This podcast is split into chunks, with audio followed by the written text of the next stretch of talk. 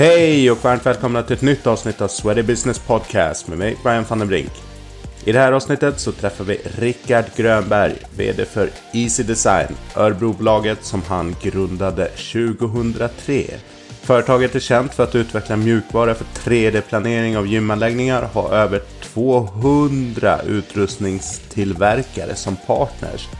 Easy Designs mjukvara används av tusentals träningsanläggningar och gymägare världen över och varje år skapas miljoner gymdesigner med programmet. Företaget fortsätter att vara banbrytare inom branschen och strävar efter att förbättra träningsmiljön genom innovativa lösningar. Häng med i ett samtal om entreprenörskap, Easy Designs resa fram till idag, trender inom gymdesign och mycket annat. Häng med!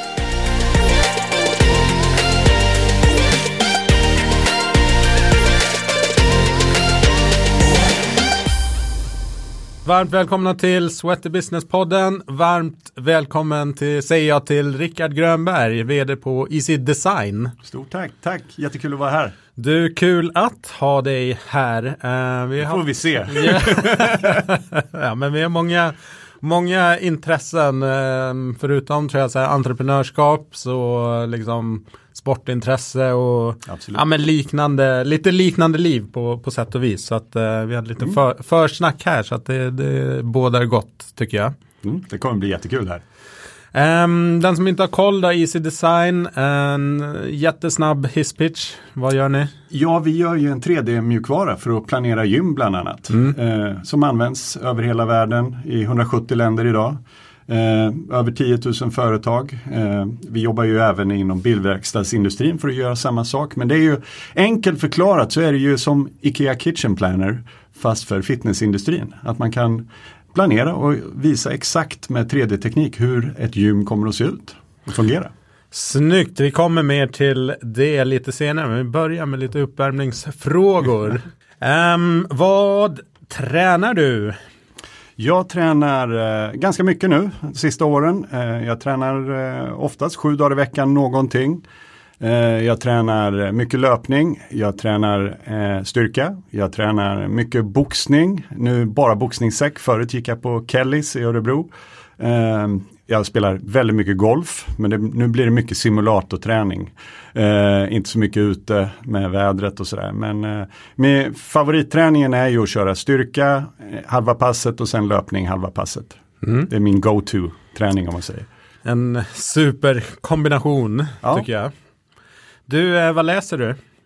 Uh, ja du, jag läser mail väldigt mycket. Jag är väldigt dålig på att läsa böcker och det är säkert på grund av någon bokstavskombination jag har. men när jag läser så blir det mycket facklitteratur, tekniklitteratur på webben. Mm. Mm. vad lyssnar du på?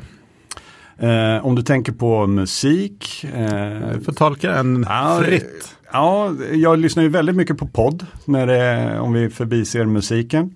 Eh, just nu har jag, jag lyssnar på din podd och jag lyssnar på Brottabröder gillar jag med mm. Martin Liberg och hans bror. Eh, jag, eh, men jag har musik på hela tiden konstant. Och det är en jäkla mix på vad jag lyssnar på. Det är nästan som att skäms, men okej okay då. Ja, jag känner igen det där också. Jag har min gillade lista på Spotify som jag brukar ha när jag inte orkar välja någon ja. spellista. Där ligger det högt och lågt. Det kan vara Macarena i ena sekunden och jag vet inte, Josh Groban i nästa. Du ser, vi har mer och mer likheter här. Ja. Eh, sen är barnen lite skyldiga till vad som fylls på där mm. också. Jo, tack, jag vet. Men du, eh, om du får obegränsat med pengar till ett projekt eller ändamål, vad skulle du då satsa på?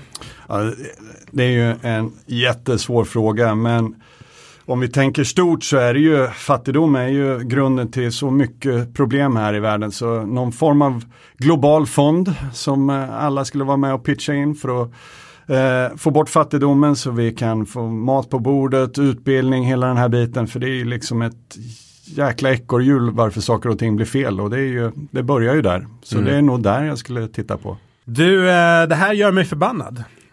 Oj. Eh, stora saker, då är det ju när barn far illa. Det är sånt som jag blir fruktansvärt illa berörd av. Eh, på det lilla, eh, då blir jag jäkligt förbannad på folk som talar om för andra som försöker göra någonting i livet. Eh, den här jantelagen när man Ja, det går inte och sånt där. Och det har jag själv upplevt och det, är det, är det värsta jag vet. Mm. Eh, i, när det gäller mindre saker. Eh, det, ja, nej. Låt folk få göra vad de vill. Ja, nej, man undrar ju liksom, vad hade blivit gjort om ingen liksom tilläts eller vågade gör, testa nya saker. Nej, men precis. Det hade inte hänt mycket. Nej, du en eh, app som du använder mycket? LinkedIn. Mm. LinkedIn-appen är ju på hela tiden. Eh, det är ju mycket för business och för att lära sig saker. Eh, jag älskar ju LinkedIn och har ju använt det i minst tio år. Och jag var väl ganska tidig för ja. att vara här i Sverige med det. Och det har ju format våran, eh, våran eh, business, citationstecken, eh, jättemycket. Vi får ju otroligt mycket leads och sådana saker. Så jag jobbar med det hela tiden. Mm. Ja men du är en av de som kommer upp mest på min. Ja, jag ber om ursäkt. Nej men jag har interagerat och likat, likat dina inlägg såklart. Men, men jag ser ju att du, du är frekvent där. Så att, nej men det är smart. Det är fortfarande outnyttjat potential för ja, många. Ja, och göra det på rätt sätt framförallt. Mm.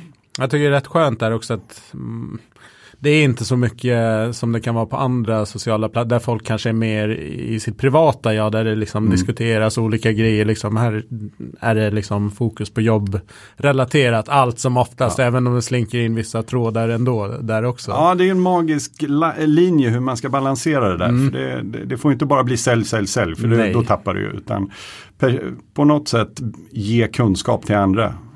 Verkligen. Här gick det åt helsike. Ja. Det där tycker jag är jättesvårt. Eh, jag, jag, rent, jag har svårt att se när det verkligen gick åt helsike. Eh, det är väl för att det är entreprenörsandan kanske som kommer in. Att eh, jag glömmer saker som har gått dåligt. Och oftast är det ju så här om man tittar på det och det här jag brukar föreläsa några gånger om året och då pratar jag mycket om det här just att det är misslyckanden som för dig framåt. Ingen gör ju förändringar när saker är positivt. Liksom. Mm. Ligger du på topp, då, då kör du ju bara på. Liksom. Så för mig, eh, jag kan inte säga ett tillfälle där det var så här, ah, men fy fasen, här gick det riktigt illa. Det har jag nog förträngt. Eh, jag tittar bara framåt. Så jag, jag är väldigt positiv lagd. Ja. Eh, så ja, Nej, tyvärr, där, där går vi bet. Ja. Nej, men det är bra. Vi pratade ju häromdagen och då sa du just att du är ute och föreläser och pratar entreprenörskap och att du får frågan ibland så här. Eh, kan vem som helst bli entreprenör? Mm. Men det kanske är en sån grej mm. som skiljer vem som kan bli en entreprenör över tid och den som inte kan det. Att man kanske, den som inte kan det fastnar på saker som händer. Jag tror det absolut. absolut. Vi har ju gjort det här, vi firar ju 20 år med Easy Design och det finns 50 tillfällen när bolaget skulle ha gått i konkurs och liksom vi, vi skulle inte ha funnits kvar. Men eh, nej, det, det, det gäller som entreprenör att ha den här känslan att liksom inte oroa sig så himla mycket utan liksom bara köra på. Mm. Eh, och, så det här att det går åt helsike, det gör det säkert hela tiden men det, det är bara läropengar liksom, eh, lärotid. Så. Yes. Mm. Ja men bra. Du, eh, ditt eh, bästa återhämtningstips? Ja, det är gubbvila. Den är fin. eh, eh, med allt som händer runt i livet och sådär så det är det bästa. När det är lördag söndag då brukar jag alltid där vid två, tre då, då sover vi. Eh, jag är också, de som känner mig vet ju att jag är uppe extremt tidigt. Jag ja. börjar mina dagar, och det här är inte för att låta pretentiös, men jag vaknar vid fyra. Vi har ju kunder runt om i världen så jag gillar ju att liksom flippa upp mobilen och, och svara på mail och sen kan jag somna om en stund. Men, mm. men, men just det här när helgen kommer, vi är ofta ute och spelar golf med, med kompisar eller med mina barn och sådär. Ja, men kunna gå och lägga sig undan sig det en timme, det är magiskt. Mm. Sen är det ju det här löpande återhämtningen, det är att göra saker som, som man mår bra av. Eh, ofta åker jag ut, spelar lite golf eh, på morgnarna vid sex. Eh, jag spelar piano mycket för det, det är jätteskön terapi, det gör jag i stort sett varje morgon ja, men göra grejer man tycker om. Det, det, man glömmer bort det ibland. Mm. Man springer det här ekorrhjulet och så, det måste, det måste, det måste. Men fan, man måste återhämta sig också. Jätteviktigt. Man kan inte bränna ljuset i båda ändarna liksom. Nej, så är det. Superbra tips. Jag gillar ju att det är lite så, ja, men lite så här back, back to basics. Det är lätt, här, alltså sociala medier och sådär, tips på olika saker hit och dit och det, det ska vara någon magisk grej. Men mm, det är ju sällan där det sitter, att du ska ta det där pillret eller göra den här IR-bastun eller Ja, ja, någonting. utan det är precis. så här, bara, men fasen ta en powernap på Ja. soffan liksom. Ja, det, det är underskattat. Jag lovar det. Jag har lite för små barn för att få den friden. Vi har ju faktiskt det här på jobbet, att många går ju faktiskt och vilar på jobbet. Och Ja. det, jag tycker det är, är, är, är otroligt bra. Varför ska du sitta om du har haft en dålig natt med små barn och sen sitta på jobbet och liksom är inte produktiv för du, du, det- huvudet är inte där. Liksom. Ja men gå och ta 30 minuter, vila. Och det kommer ju du ta med dig hem när du åker hem till eh, din man eller fru eller eh, pojkvän, flickvän. Liksom, du kommer ju hem med lite extra energi. Det, är- det, det är jätteviktigt. Superbra. Du, eh, sista här på uppvärmningen då. Det här behöver träningsbranschen tänka om kring.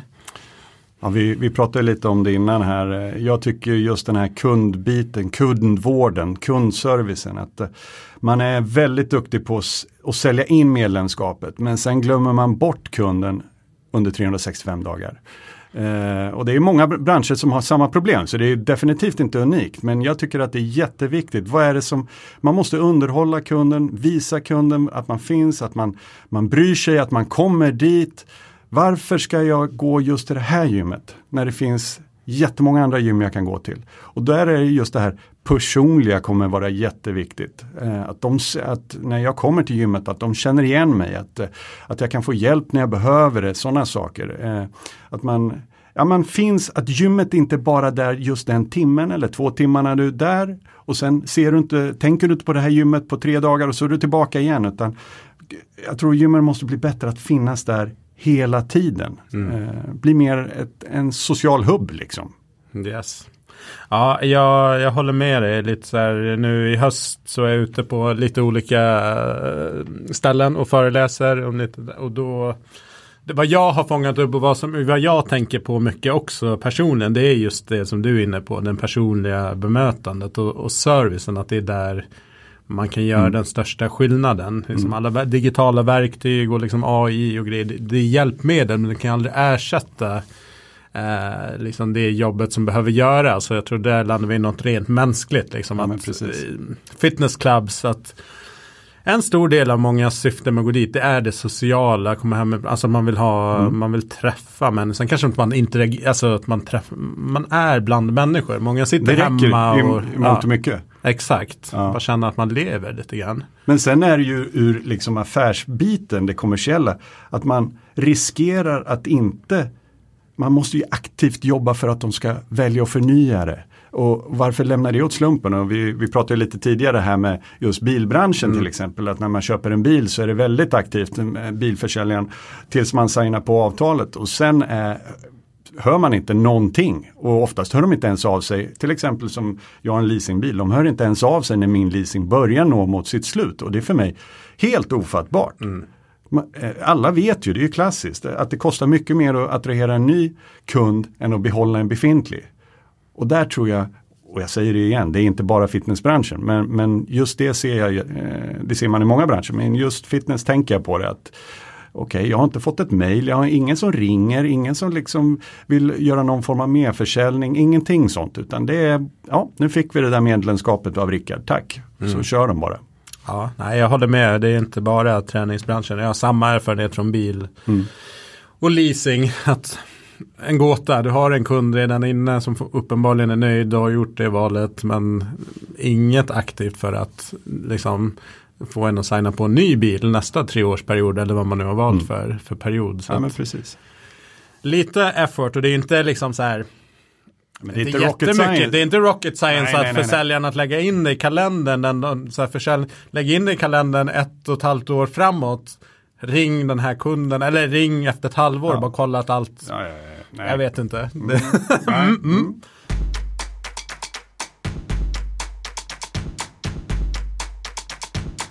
Då, då är vi lite uppvärmda. Till och med jag. Jag var lite ringrostig här efter första snön dök upp här som en jäkla chock idag. Så att, eh, jag kände att jag behövde den här kaffen som vi tog innan och mycket bara bra. tina upp lite grann.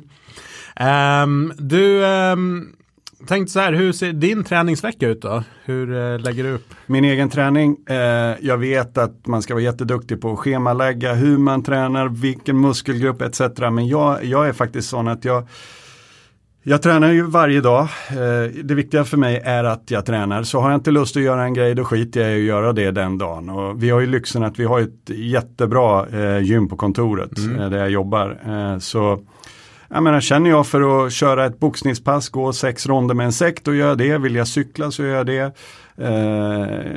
Ja, jag, jag, jag ser träningen bara liksom ur mitt perspektiv att må bra liksom, mm. och få energi. Och, jag, jag, är lite för gammal nu för att liksom bry mig för mycket om hur jag ser ut. Eh, liksom. Sådär, så, så, nej men det, det, det, är en bonus om, om man liksom håller sig i form så. Men, men hälsomässigt så jag gör det, det jag tycker är roligt för det, ja. då kommer jag göra träningen och det är ju det man säger. Liksom. Den bästa träningen är den som blir gjord. Och, så är det. Så, så är det. Ja, men jag så jag sitter inte på tisdagar och tränar underarmar. Så, nej. Nej, men det är nog bra, ett bra upplägg. Jag är lite nyfiken på mina gäster också. Kanske säger någonting om dem som personer eller liksom deras yrkesmässiga. Så här, vad, mm, på sociala medier, vad följer du för någonting? Vad tycker du är intressant att hänga med på? Oj, eh, väldigt spretig, eh, men mycket idrott. Eh, och, ja, eh, min, jag har ju hel, eh, hela min familj, vår bakgrund är ju golf. Mm. Eh, professionell golfspelare som bror och så här. Så det är väldigt mycket golf, väldigt mycket idrott. men musik såklart, jättemycket. Mm. Så nu har jag suttit här på slutet och jag försöker kolla om man ska, vi ska ju till Vegas och se den här nya konsertanläggningen Sphere och se YouTube men det verkar kosta hutlöst mycket så ah, vi får se. Okay. Då sitter jag och suktar över den och får gå på det till ja. exempel. Sådär. Men äh, jag är jättespretig, det är lite som musiken där. Mm. Ja men musik är ju fantastiskt. Jag var på min första konsert med min äldsta dotter Uh, vi gick på Lale ah. uh, på Tele2. Jag gillar inte den arenan, så särskilt inte på musik. Nej, nej, okay. Men det var grejen att gå på konsert med henne. Men det var, det var rätt kul också att se henne. Vi hade kollat på någon konsert med Lale som ligger på SVT Play från Göteborg. Okay. Uh, men då spolade vi förbi som hon då kallar slasklåtarna. Så, ja, men så är det ju, vissa låtar så här, ja de, de finns där, man bygger upp en dramaturgi. Liksom. För mig är det gå och köp öl-låtar typ när man är på konsert. Men då zonade hon ut rätt rejält ja, okay. under slasklåtarna. och så kom Goliat mot slutet och då liksom, vad är det här? ja, det var en kul uh, upplevelse, jag älskar ja. musik. Um, du, eh, ditt bästa träningsrelaterade minne då? Eh, ja, jag, jag, är inte sån där som kanske, åh, eh, det här var ett häftigt PB liksom, eller någonting sånt. Utan mina, mina bästa som, jag menar, träning, det är ju eh, all form av träning och jag har ju ett minne, jag tror det var en tio år sedan, var i, i, faktiskt i Las Vegas också. Jag hade några kompisar med och vi var ute och hajkade. Mm. Eh, gick i Red Rock och då hade vi fått eh, av eh, de här Park Rangers så att ni får inte lämna spåret. Det är liksom skallerormar och skorpioner och allt möjligt. Uh, och jag och mina kompisar är lite äventyrliga av sig, så vi hann ju inte mer än fyra steg ut på det där spåret. Så uh, vi går upp där och så hittar vi ett, en jättehög klippa och vi slet upp där, helt livsfarligt. En ja. liten, liten klippa, vi var fyra stycken. Och vi knäckte en öl där uppe. Det var mitt bästa idrottsminne.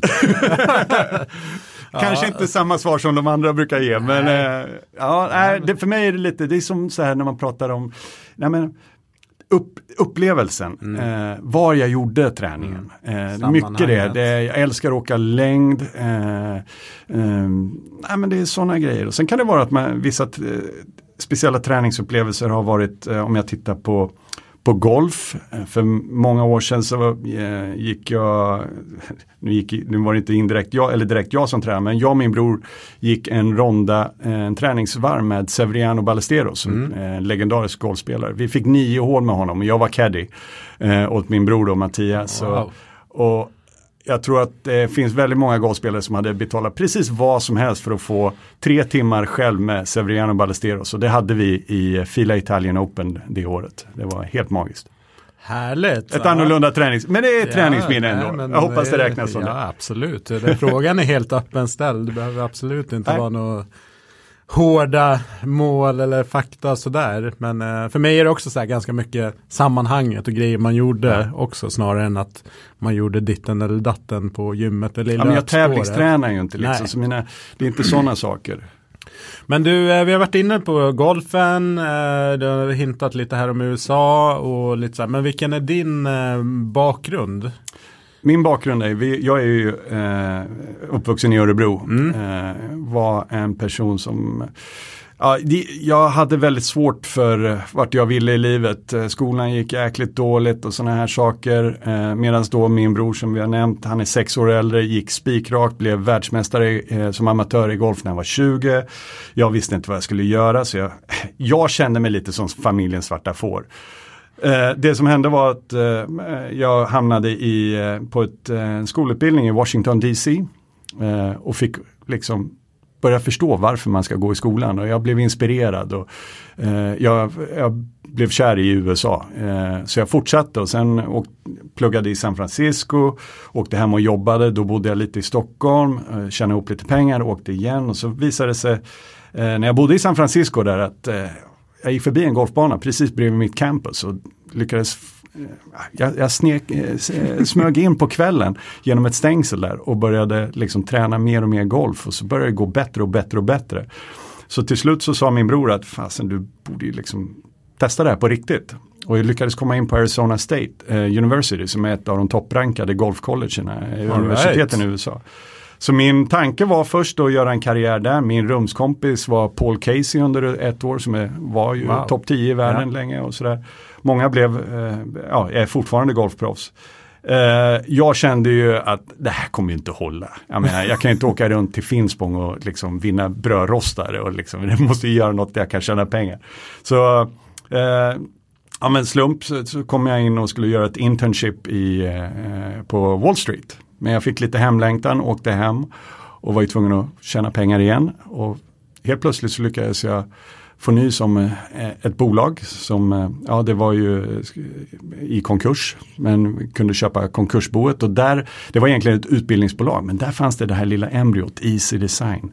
Man kunde göra ett rum i 3D och ställa ut stolar och lite så här, ja men det här kan bli någonting.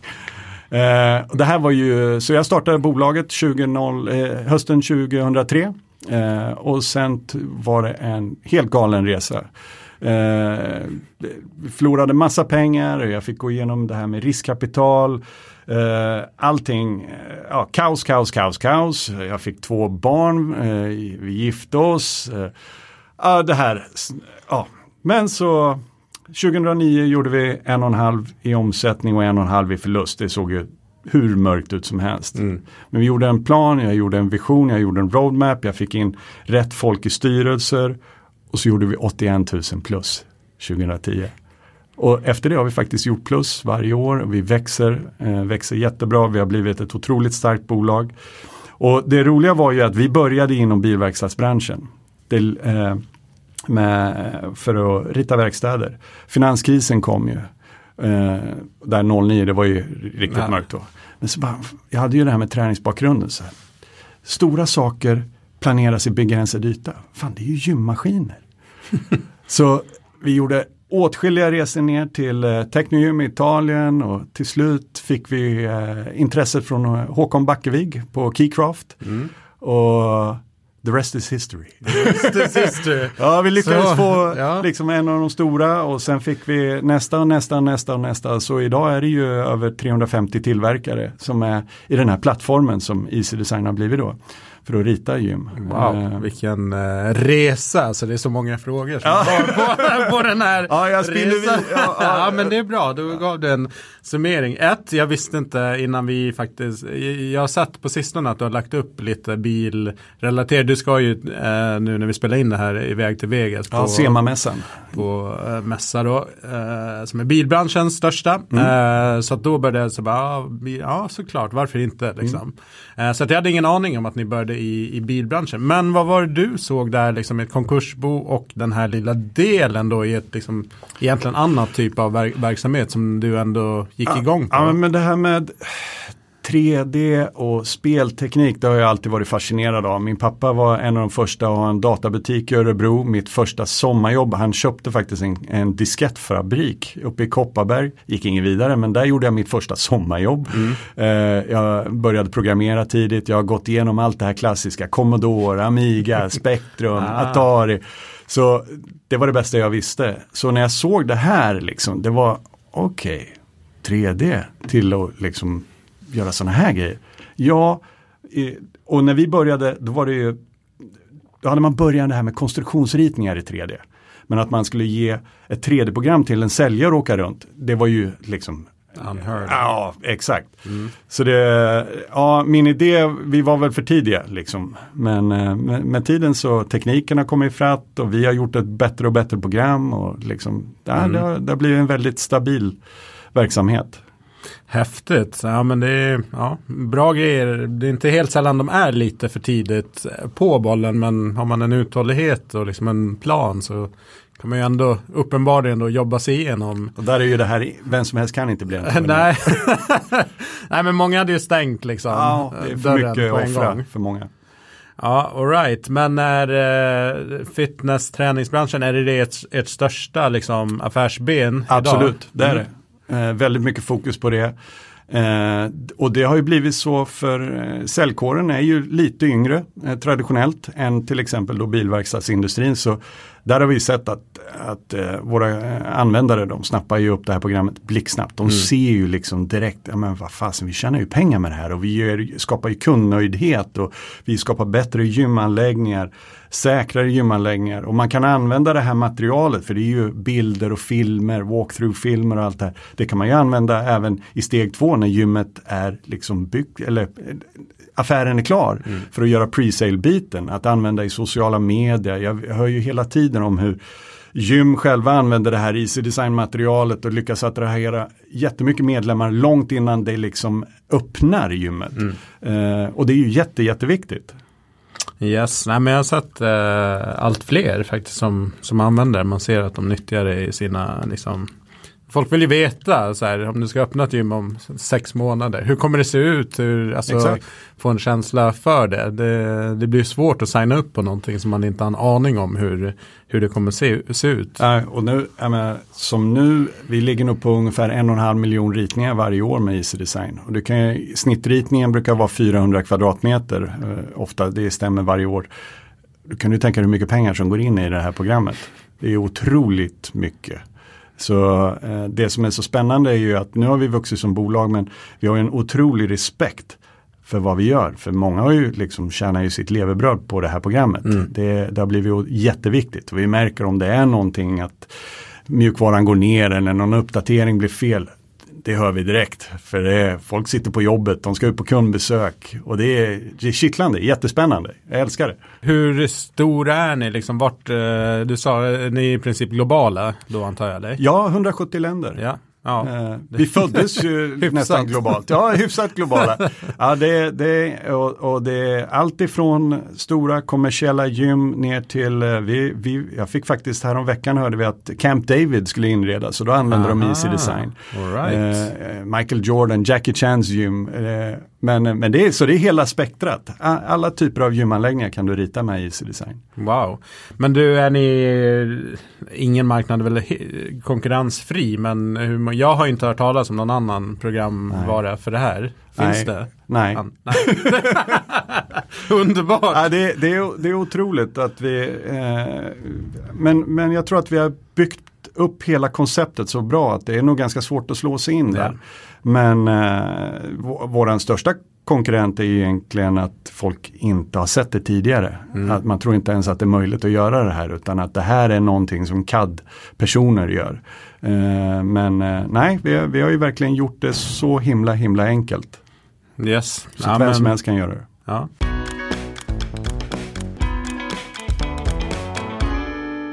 Du, um, vad skulle du säga då? Framgångsfaktorer till att ni har lyckats så bra?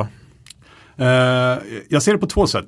Dels, och det är ett klassiskt svar, men det är ju så himla sant och det är ju min personal. Vi har mm. ett fantastiskt, fantastiskt team som liksom brinner för det här nästan lika mycket som jag gör. Helt otroligt. Eh, sen är det, om jag tittar på mitt personliga plan så är det att jag har eh, hittat rätt drivkraft till att göra det här. Eh, när jag startade så var ju min drivkraft eh, faktiskt rädslan att misslyckas igen. För jag hade gjort så jäkla mycket fel liksom under resans gång. Och jag, som jag nämnde det här lite, det svarta fåret i familjen, nu får jag fan inte misslyckas. Och, och jag fick barn och då liksom såg jag ju mina misstag ska in, det, när jag gjorde dem själv, det är en sak. Men nu har jag två barn, nu får du inte misslyckas. Så det var min initiala drivkraft. Men nu är ju drivkraften att, att de anställda har fått familjer, de har byggt hus. Det, det liksom, nu, är det, nu är det på riktigt liksom. Eh, och, så drivkraft, det är mm.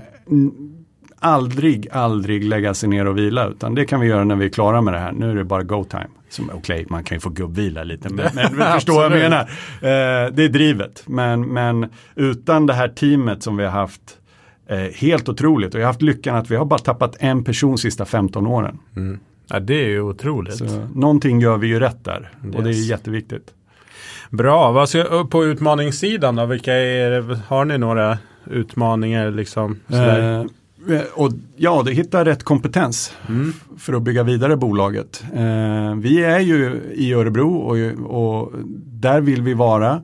Eh, nu sista som kom in i våra team eh, kommer jobba 100% remote och det är fine för mig. Det, ska vi, det är kanske den modellen vi får jobba mer med.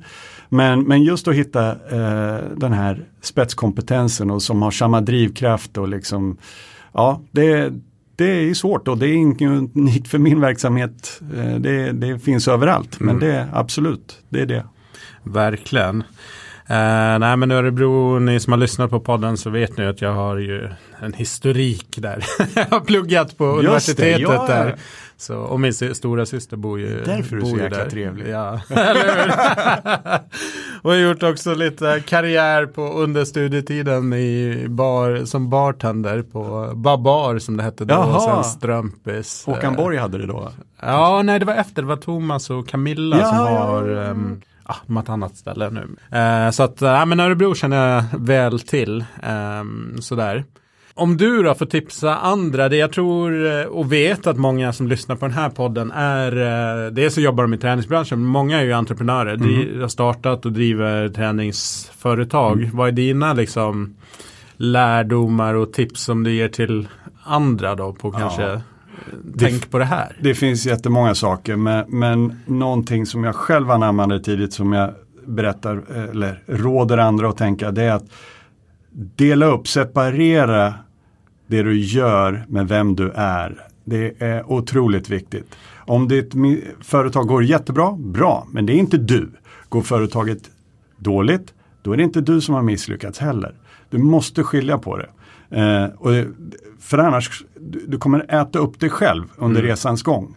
Eh, när, vi, när det gick som sämst med mitt bolag i början där, då när någon frågade sig, ja, ja vem är du då? Liksom. Ja men då sa jag alltså, ja jag är tvåbarnsfar, gift, bor i Örebro. Som, ja men vad menar du?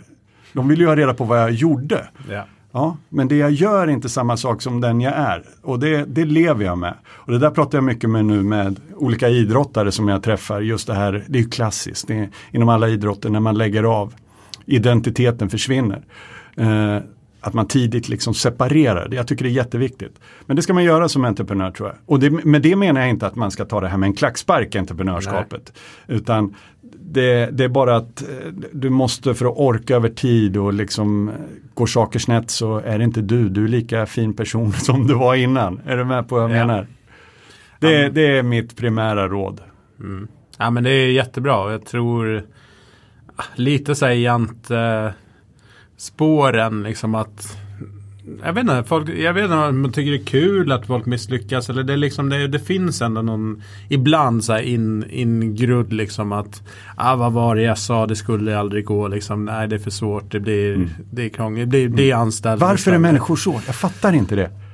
Jag vet inte, jag vet inte. Jag tror inte, um, Ja, där du har varit borta i USA så tror jag, jag inbillar mig att det inte är den typen av... Den finns där med. Den finns där? Ja, ja. ja. Men det är inte alls lika, lika kraftigt som det är här. Här är det ju verkligen, speciellt som jag som kommer från en mindre stad. Mm. Där ska man inte stå ut. Liksom. Det, Nej. nej. alla skulle göra en viss sak och jag vet ju när jag stack till USA, det var ju väldigt tidigt, vi, Mm. vi pratar ju många år sedan. Och det var inte så många som gjorde det. Eh, liksom, vem, vad ska vi göra nu? Och när jag startade bolaget och det här, då trodde många, ja, ja, ja men nu liksom, vad, vem tror du att du är? Liksom, sådär. Eh, men, men jag har ju sett på min bror som till exempel, det var inte många golfspelare på Lillo och högstadiet när han började satsa på liksom mitten av 80-talet. Vi, det var väl han och jag och någon till. Men han hade gett sig fan. Och jag vet, han berättade när han skulle till syokonsulenten och skulle berätta, de skulle diskutera vilka yrkesval man skulle göra. Och han sa, jag ska bli golfspelare och han fick ju höra att det där är ingen riktigt yrke. Eh, sex, sju år senare så satt ju han i Monaco och hade vunnit sin första Europatourtävling. så, Det blev ett yrke. ja, så ja, eh, jantelagen ja, och det här, ja, jag, jag förstår det inte. Nej. Jag vet inte. Kanske är något mänskligt där. nå- Att vara i follan och liksom i gruppen. Jag har ingen aning faktiskt. Ja, Eh. Sådär. Istället för att... Varför ja, men- fokuserar man inte på att göra sig själv framgångsrik istället för att Ja. trycka ner andra? Det är jättemärkligt, men det, så är det. I don't know. Du, eh, jag vet ju att du brinner ju som du sa här kring eh, personal och liksom Mm. vara en bra arbetsgivare, attraktiv arbetsgivare. Mm. Vad, vad gör du för någonting för att se till att ni har liksom bästa möjliga arbetsplatsen? Äh, Jag försöker göra mycket och, och, och det börjar med att vi hade ju ett, eh, varför, varför vi har gjort som vi har gjort är att eh, när vi startade bolaget satt vi ett andrahandskontrakt i ett jäkla skyffe liksom. Inte alls bra. Och så ju bättre bolaget har gått har vi hela tiden uppgraderat och liksom jobba med kontoret. Man spenderar så otroligt många timmar där.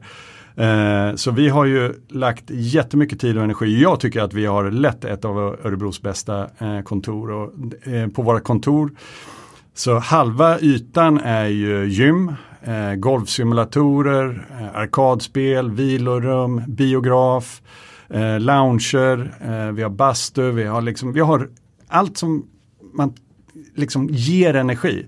Att det blir en hubb och det har det verkligen blivit att när det är fredag kväll eller lördag, ja, men då väljer någon att ha liksom, kanske en förfest eller mingel eller middag eller vad det nu kan vara. Då har man det där. Eh, Jag tycker det är så himla viktigt och eh, eh, jag, jag kan inte förstå att man lägger bolag som har personal, man lägger 8-10 timmar på kontoret och så sitter man liksom i ett kontorslandskap som är totalt oinspirerande. Och det här tyckte jag blev ännu viktigare nu under pandemin när många började prata, det här, ja, man jobbade remote den här biten. Direkt när det var över, jag bara, vi måste satsa ännu mer. Alltså, Vi gjorde ännu mer på kontoret. Eh, och det märker jag, folk vill komma in och jobba, man vill ses. Jag tror inte, speciellt, jag menar, vi jobbar med kreativ produkt. Vi måste ses, vi kan inte hålla på med teamsmöten hela tiden. Det, det kan funka då och då och ha lite ekonomiska möten eller någonting. Men ska vi liksom dra igång den där kreativa ådran, då måste man ses. Och ska man ses, då ska man ses under bra förhållanden. Det är jätteviktigt. Jag håller med, så här, digitala möten. Jag har ju inte haft något digitalt krea-möte som har blivit bra. Alltså alla sitter där och sen kommer man inte igång och så landar det att ah, men vi funderar på varsitt håll och så återsamlas när vi har funderat ut. Liksom. Så att det är någonting med det digitala och liksom, just de här kreativa, man ska verkligen komma fram till något. Det är jättebra för så här, avrapportering, lite light lättare grejer men den där distansen gör någonting. Ja men så är det ju. ja. Så är det ju. Om man tittar på liksom gymbiten som vi har gjort. Det, vi har ju tre mindre gym som är liksom en, ett gym. Det är tre olika stu- utrymmen och där vi har ju sagt, eh, och det har vi haft i flera år nu, att eh, eh, alla som tränar, för varje timme de tränar så får de 10 minuter extra semester. Upp till en vecka. Och träningen ska ske på arbetstid, inte efter arbetstid. Och jag tycker att det är jätteviktigt, för vi pratar om den här gå och vila, liksom hitta energi. Vissa gillar att träna på morgonen, andra på eftermiddagen. Jag själv tränar alltid mellan 3 och 4, 3 och 5 ungefär. För då känner jag, äh, min, min produktivitet, min Ja. kreativitet är ju, äh, den är inte där. Då kan jag lika gärna gå och hämta ny energi i gymmet. Ehm, så det är jätteviktigt. Ehm, vi har nu börjat med, vi har, eller, vi har gjort länge hälsokontroller, vi får en sjukvårdsbuss, kommer ut och gör årliga checkups på alla, vi har eh, massörer som kommer. Eh, vi- vi gör mycket liksom löpande för välmåendet. Och, och, jag har ju sagt det, kom upp med idéer och så kör vi på det och testar det.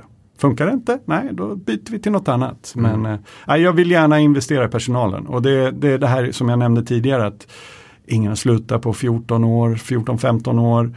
Eh, det är ju ganska unikt. Eh, Absolut. Ja, och, och jag tror det är för att samma som i Easy Design när jag gjorde min roadmap, att vad är det jag vill ha? Liksom hur, jag, jag utgick ifrån mig själv. Om jag jobbade någonstans, vad är det jag skulle vilja se? Vad skulle jag vilja ha där? Och så har man liksom gjort det efter det. Mm. Det är jätteviktigt. Ja, det är en bra utgångspunkt. Liksom. Eh, skulle man själv vilja sitta och jobba i den miljön man har skapat eller nej. inte. Det kan nog vara en ganska bra kompass. Eh, och är svaret nej på den då, då lär man fundera över liksom, ja, men vad man kan göra.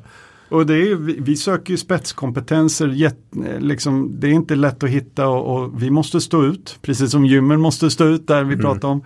Eh, då måste vi ha eh, en, hel, en holistisk liksom, tänk på allt, inte bara okej, okay, känna bra här, ja det är check ett. Mm. Men mycket annat och vi, vi, nu diskuterar vi jättemycket med hållbarhet. Eh, jag brinner ju för, jag gillar inte ordet CSR, men eh, det tycker jag är jätteviktigt nu när jag ska nyanställa unga. Det är frågor som dyker upp. Vad gör vi? Eh, och jag, jag, är ju sån här, lite off topic, men vi jobbar ju mycket med ett tänk att vad kan vi som företag ge tillbaka till Örebro. Mm. Eh, istället för att se vad, vad kan vi få, lägre skatter och sådana här grejer. Utan vad kan vi göra? Vi tjänar pengar, vad kan vi göra? Och då blir det, vi, vi brinner ju väldigt mycket för eh, barn och för eh, ungdomshälsa. Så vi har ju nischat oss väldigt mycket på det med satsningar. Vi har golftävlingar, vi har Dream Day med ÖSK där vi gör VIP-event för, för barn, få en superupplevelse på ÖSK. Eh, matcherna. Eh, liksom, och det ser jag vi får väldigt positiv effekt marknadsföringsmässigt. Det är en annan typ av marknadsföring. Mm. Och det gör ju vi för att vi har ju egentligen inga kunder sådär jättemycket i stan och Nej. knappt inte i Sverige heller jättemycket. Men en amerikan som går in på mitt LinkedIn-flöde och ser det vi gör, även om de inte kanske vet, jag hoppas att de vet vilka ÖSK är, men om de inte gör det så ser de och förstår att okej, okay, det här är jättepositivt. Ja men så är det och en liksom, allt viktigare tror jag businessdimension blir nog den här hållbarhetsfaktorerna men mm. också så här precis som Alltså Eh, alltså pengar och liksom affärsupplägg är ju en sak. Eh, ofta så kan de vara ganska lika. Man, typ tar, man ska upphandla mobilabonnemang eller någonting mm. till, till, företaget. Men då kan det ju vara en sån grej. Gillar jag att jobba med det här företaget? Gillar mm. jag vad de står för? Och det mäts inte i kronor och ören. Utan Nej. då är det så här. Ja men vad gör ni? Vad involverar ni er i? Liksom hur, hur tänker ni kring ja, en massa annat? Så att, mm. ja, men det är jätteviktigt. Framåt.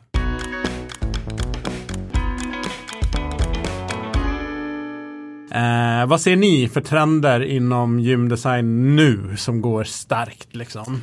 Ja, det nya som jag tycker man ser det är ju eh, just det här med wellness-tänket. Mm. Eh, mer, mer holistiskt tänk.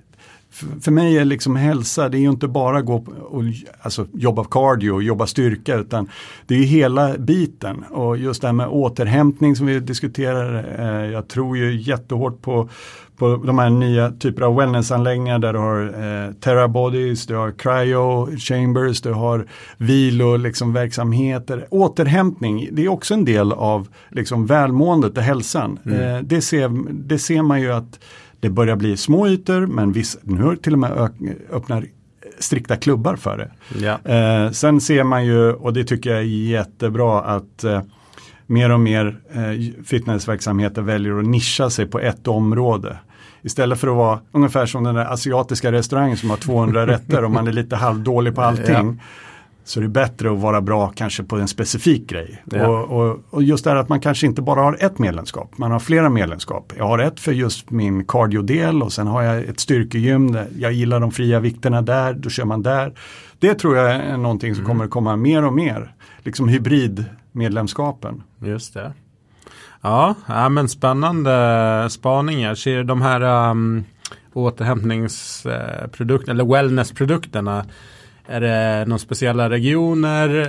Jag upplever inte som någon stor frammarsch ännu i Sverige. Jag ser Nej. att folk snackar om det men jag ser mer i mitt flöde grejer som kommer från USA. Ja, Kalifornien framförallt. Ja. Och Kalifornien är ju väldigt, väldigt långt fram när det gäller träning, hälsa. Eh, när man pratar om USA, man tänker ja, de liksom äter bara skitmat och sådana här grejer. Men, men de ligger ju otroligt långt fram i Kalifornien när det gäller all typ av friskvård, hälsa, mm. liksom den biten. Eh, så där ser man det mer och mer, absolut. Yes. Ja, det blir spännande att, att följa. Um, vad skulle du säga då? De största skillnaderna i gymdesignen tangerar kanske den tidigare men liksom hur man bygger gym dåtid, ja. ospecifikt liksom kontra ett modernt gym här kanske då i, i norra Europa. Ja precis för det ja. skiljer sig ja. eh, monumentalt var Väldigt brett om vi tar globalt eh, såklart. Ja men när vi kom in, eh, jag menar då var det ju då var det mycket ljust allting skulle vara ljusa maskiner, ljusa väggar och sen helt plötsligt nu under de sista åren så ska det ju vara mycket mörkt och det ska vara väldigt mycket med maffig LED-belysning. Eh, ganska generiskt egentligen, väldigt attraktivt. Men problemet som jag tycker med det där är ju att du, du, du brandar ju inte dig Nej. själv. Du blir väldigt lik ett hotell, du blir väldigt lik eh, gymmet som ligger 500 meter bort. Eh, men det, det ser man ju väldigt mycket. Men, men jag måste säga som här i, i Skandinavien så är ju, vi ligger ju långt framme på design. Det är ju, det, det, det är ju mm. väldigt trevliga anläggningar. Eh, någonting som man, jag, jag, märker designmässigt som, nu är man ju färgad för man är liksom jobbar indirekt i branschen med yeah. mjukvaran. Är ju att medlemmarna som går på gym idag har ju ingen aning om varumärkena. Nej. Och det tycker jag är jätteunderligt. För när man, produkterna de tränar på. Ja, mm. precis. Jag är ju så här, oh, det är ju, oh, de har de kardiomaskinerna och de har de power, äh, plate loaded.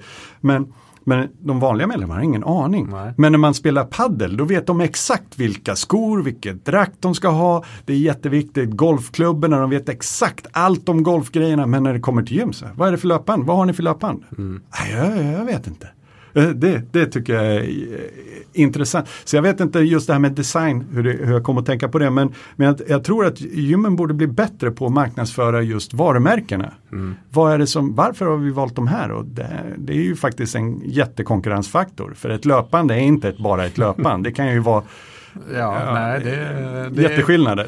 kan man bli varse om. Inte minst när man reser mycket i jobbet. Ja, och liksom så här, alltid så här, jag gillar att springa på, ja springa generellt men jag gillar att springa när man är iväg så här. Man behöver inte ta med sig så mycket grejer. Eh, och så är det dåligt väder så, så här, säkra upp att hotellet har löpband. Mm. Men liksom, där kan det ju skilja sig. Ibland är det skitbra som man oftast så är det tyvärr ganska dålig nivå ja, på det liksom. Os, de är inte servade, de låter, de ja, hugger när man springer ja, på dem och sånt absolut. där. Och det är ju det värsta som, som kan hända. Typ. Nej men jag håller med, det är intressant att man inte um, så här, har valt, jag vet inte, det är beroende på positionering liksom. Har du valt Rolls Royce prylar. Varför inte lyfta fram då? Varför har ni valt det? Hur hänger det tillsammans med resten av ert kvalitetstänk och så vidare och så vidare? Ja, men jag tror lite med just med gymmen, ja, nu såklart de stora kedjorna har jättebra koll på, eh, det, det, är ingen slump att ett gym ser ut på ett visst sätt, men många, om man tittar på mindre gym så är det väl att man tittar för mycket på vad grannen gör liksom, mm. istället för att våga gå sin egen väg, att man kanske inte vågar riska liksom. Men eh, som jag tycker till exempel det här med det, det, sociala, att man ska eh, vara kvar på gymmet och över tid och inte bara droppa av efter ett år. Det är ju den sociala biten och um, jag tycker man måste lägga mycket mer eh, tid och pengar på receptionsdelen till exempel.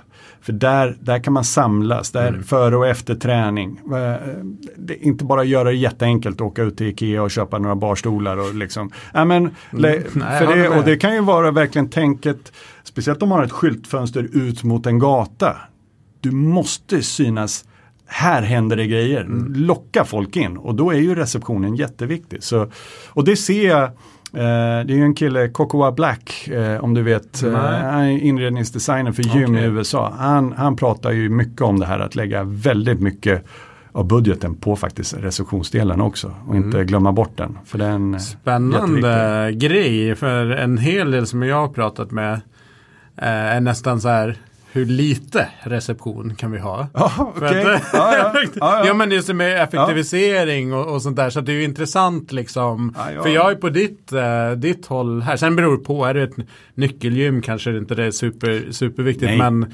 generellt sett, vilket vi ändå har mestadels fullservicegym där, där det är bemannat större delen av liksom de vanliga öppettiderna så, så, så tror jag att den, det är en viktig del.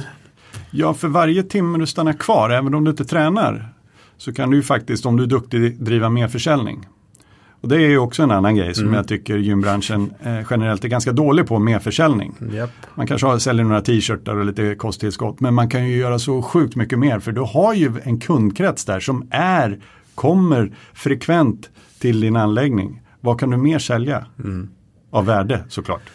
Så är det, kan man ju kika på flygbranschen till Mm, exempel. Vissa exakt. bolag och försöka, jag skulle boka biljetter till Palma här på höstlovet. Mm. Och det var efter att jag hade liksom gjort klart allt som hörde flygbiljetten och liksom incheckat bagage. Sen kom det ju allt möjligt liksom. Det är försäkringar och det är eh, bilar och Okej. det är boende. Alltså för dem är det nog en, hel, en ganska stor grej. Liksom. Man har nog inte lagt så mycket krut på att ha de grejerna om de inte såg att här finns det pengar att tjäna. Någon har glömt att boka bil. Så ah, perfekt. Ja men precis, exakt. Ja men alla Eh. köper ju träningskläder och sådana här saker. Jag menar, eh, kan man ha ett samarbete med någon? Ja, men man kan ju tänka lite utanför boxen. Det finns ju otroligt många saker som man skulle kunna sälja. Verkligen. Mm. Du, eh, framtidens easy design. Mm. Vad, mm, vad är ni på väg någonstans på det liksom, som du kan dela med dig här nu och som kanske inte ligger för långt i Nej, nej, nej. I framtiden. Ja, men det, det växer ju eh, väldigt snabbt just nu. Vi har ju precis släppt vår femte plattform, Easy Design 5, som är ett jättelyft för oss. Eh, vi kommer att gå in i fler branscher, eh, för vi ser ju eh, dagligen eh, får vi propåer om det. Eh, vi tittar ganska mycket just nu på retailbranschen eh, för att inreda butiker och hitta bra lösningar för det. Eh, men om man tänker rent tekniskt så kommer det bli jättespännande framåt. Eh, vågar knappt säga ordet AI men maskininlärning kommer göra mycket spännande saker eh, för, för vår mjukvara. Eh, sättet att presentera IC Design. Idag är det ju man, man ritar och gör bilder och filmer som man ser på en tv eller en laptop. Men det, eh, vi var ju väldigt tidiga med VR. Jag har hållit på med VR i 15 år. Med virtual reality glasögon. Jättehäftigt men det har inte riktigt slagit. Men eh, något sätt att presentera det här. Kanske gå in i ett tomt rum och hologram få upp hela anläggningen i jätteformat mitt framför dig. Det kan, ja det, det är mycket spännande saker som händer där. Men om man tittar sen eh, eh, ur användandet så flödesteknik, beräkningar. Eh, vi tittar till exempel inom bilverkstadsindustrin. Hur kan man visa att gör om den här verkstaden så kommer du tjäna mycket mera pengar för du kommer få ut fler bilar genom verkstaden per dag. Men man kanske kan titta på olika lösningar för att se var är användandet eh, på gymmet? Vad, vad kan vi förbättra? Var har vi säkerhetsproblem? Eh, mycket sådana saker. Jag tycker livsmedelsbranschen ligger ju otroligt långt framme på det här. Det är ingen slump att liksom, mjölken står längst in i butiken och sådana här saker. Men det finns inte riktigt en modell för hur ett gym ska se ut. Nej. Det kommer ju oftast ner till den som säljer maskinerna. Eh, och är du jätteduktig på det, absolut, då blir det jättebra. Men det finns inte liksom en vetenskaplig modell bakom det. Det tycker jag är jättespännande och kan vi docka på det i IC Design för att hjälpa och göra bättre saker. Det, det tycker jag, det ja, det är mycket spännande saker som kommer hända. Verkligen. Ja, men jag tänkte på det där med VR och AR också. Just att ja, men VR, det kom men liksom inte exploderade. Men nu investerat så mycket. Jag menar, Meta har sin. Ja. Alltså, så, att, så att det kommer ju hända. Och jag tänker bara så här ur Ja men det är så här slutkonsument, du står på en pre-sale och drar Mm. på dig liksom en, ett headset, alltså en, ett glasögon liksom och kan se, gå in i, i rummet och liksom fysiskt vara på den tänkta anläggningen. Det skulle vara jävligt häftigt. Jag kan berätta en rolig grej. Det var för ganska många år sedan. Det var precis när vi började med Oculus som bolaget heter. Det var Kickstarter då. Så det fanns, alltså vi var jättetidiga med det här. Och då pitchade jag det för en av de stora tillverkarna att okej, jag vet att det här, när ni har Ursa-mässan, det är jättedyrt och det är problematiskt att få dit logistiskt, alla maskiner och allting. Tänk om ni bara har en helt tom monter. Och så ställer vi bara ut VR-glasögon. När de tar på sig dem, då ser de alla de nya maskinerna och ni kan gå fram och ändra färger på ramarna och på sätena. Och ni kan visa färdiga gymanläggningar i VR. Ja, det, lock, det kittlade, men de vågade inte riktigt göra det. Jag tror att det hade varit hur häftigt som helst. Bara, vad, vad gör de? Har de inga grejer? Ja. Nej, superhäftigt. Jag, En bekant till mig som börjat jobba med något eh, via telefonen, AR i alla Okej. fall. Eh, men då visade han mig på möbler. Eh, så att då, eh, ja, jag fick en länk av honom så, så var det en, en viss möbel som jag valde. Då fick man upp den så jag tittade genom kamerans Exakt. skärm liksom. Och så bara exakt Och så får du ut den i ditt storleken som den är och kan flytta den. Så Mm. att man såg så här, exakt så här på millimetern kommer den att stå här Ja. på den här väggen och sådär. Så att Och det där har ju Mm. vi tittat på också och hållit på och testat. Men problemet är att en gymanläggning är jättestor. Hur ska Yes. du gå runt med Nej. kameran där? Sen är det ju också det här problemet att ofta är det ju saker redan på plats fysiskt. I, I den verkliga miljön. Så. Ja. om du ställer ut den där soffan så står det redan en soffa där. Ja. Eller där står redan löpan. Mm. Så det finns många, Man vill Ja. kunna bara puff, re, ja, ta det bort funkar i en allt. väldigt liten miljö. Ja. Men stora kommersiella anläggningar kan man, eh, då Nej. jag inte det. Nej men eh, ja, en intressant sample på vad Ja, ja. som kan eventuellt bli. Ja. Eh, du, eh, avslutningsvis, gästens trendspaning. Vi har ju snackat en hel del trender och, och grejer, men har, har du någonting annat? Det får vara vad som helst egentligen, något som du tror vi kommer få se mer av framåt. Det jag tror och jag personligen skulle tycka var jättehäftigt. Jag har sett det i Phoenix har det poppat upp nu. Eh, sådana här superanläggningar där du har allt ifrån maten finns, eh, olika typer av liksom professionella eh, tränare, du har läkare, du har allt. Så nu du, du, du betalar mycket. Jag vet att det här stället i Phoenix, de betalar mycket och det är många NFL-spelare som åker dit.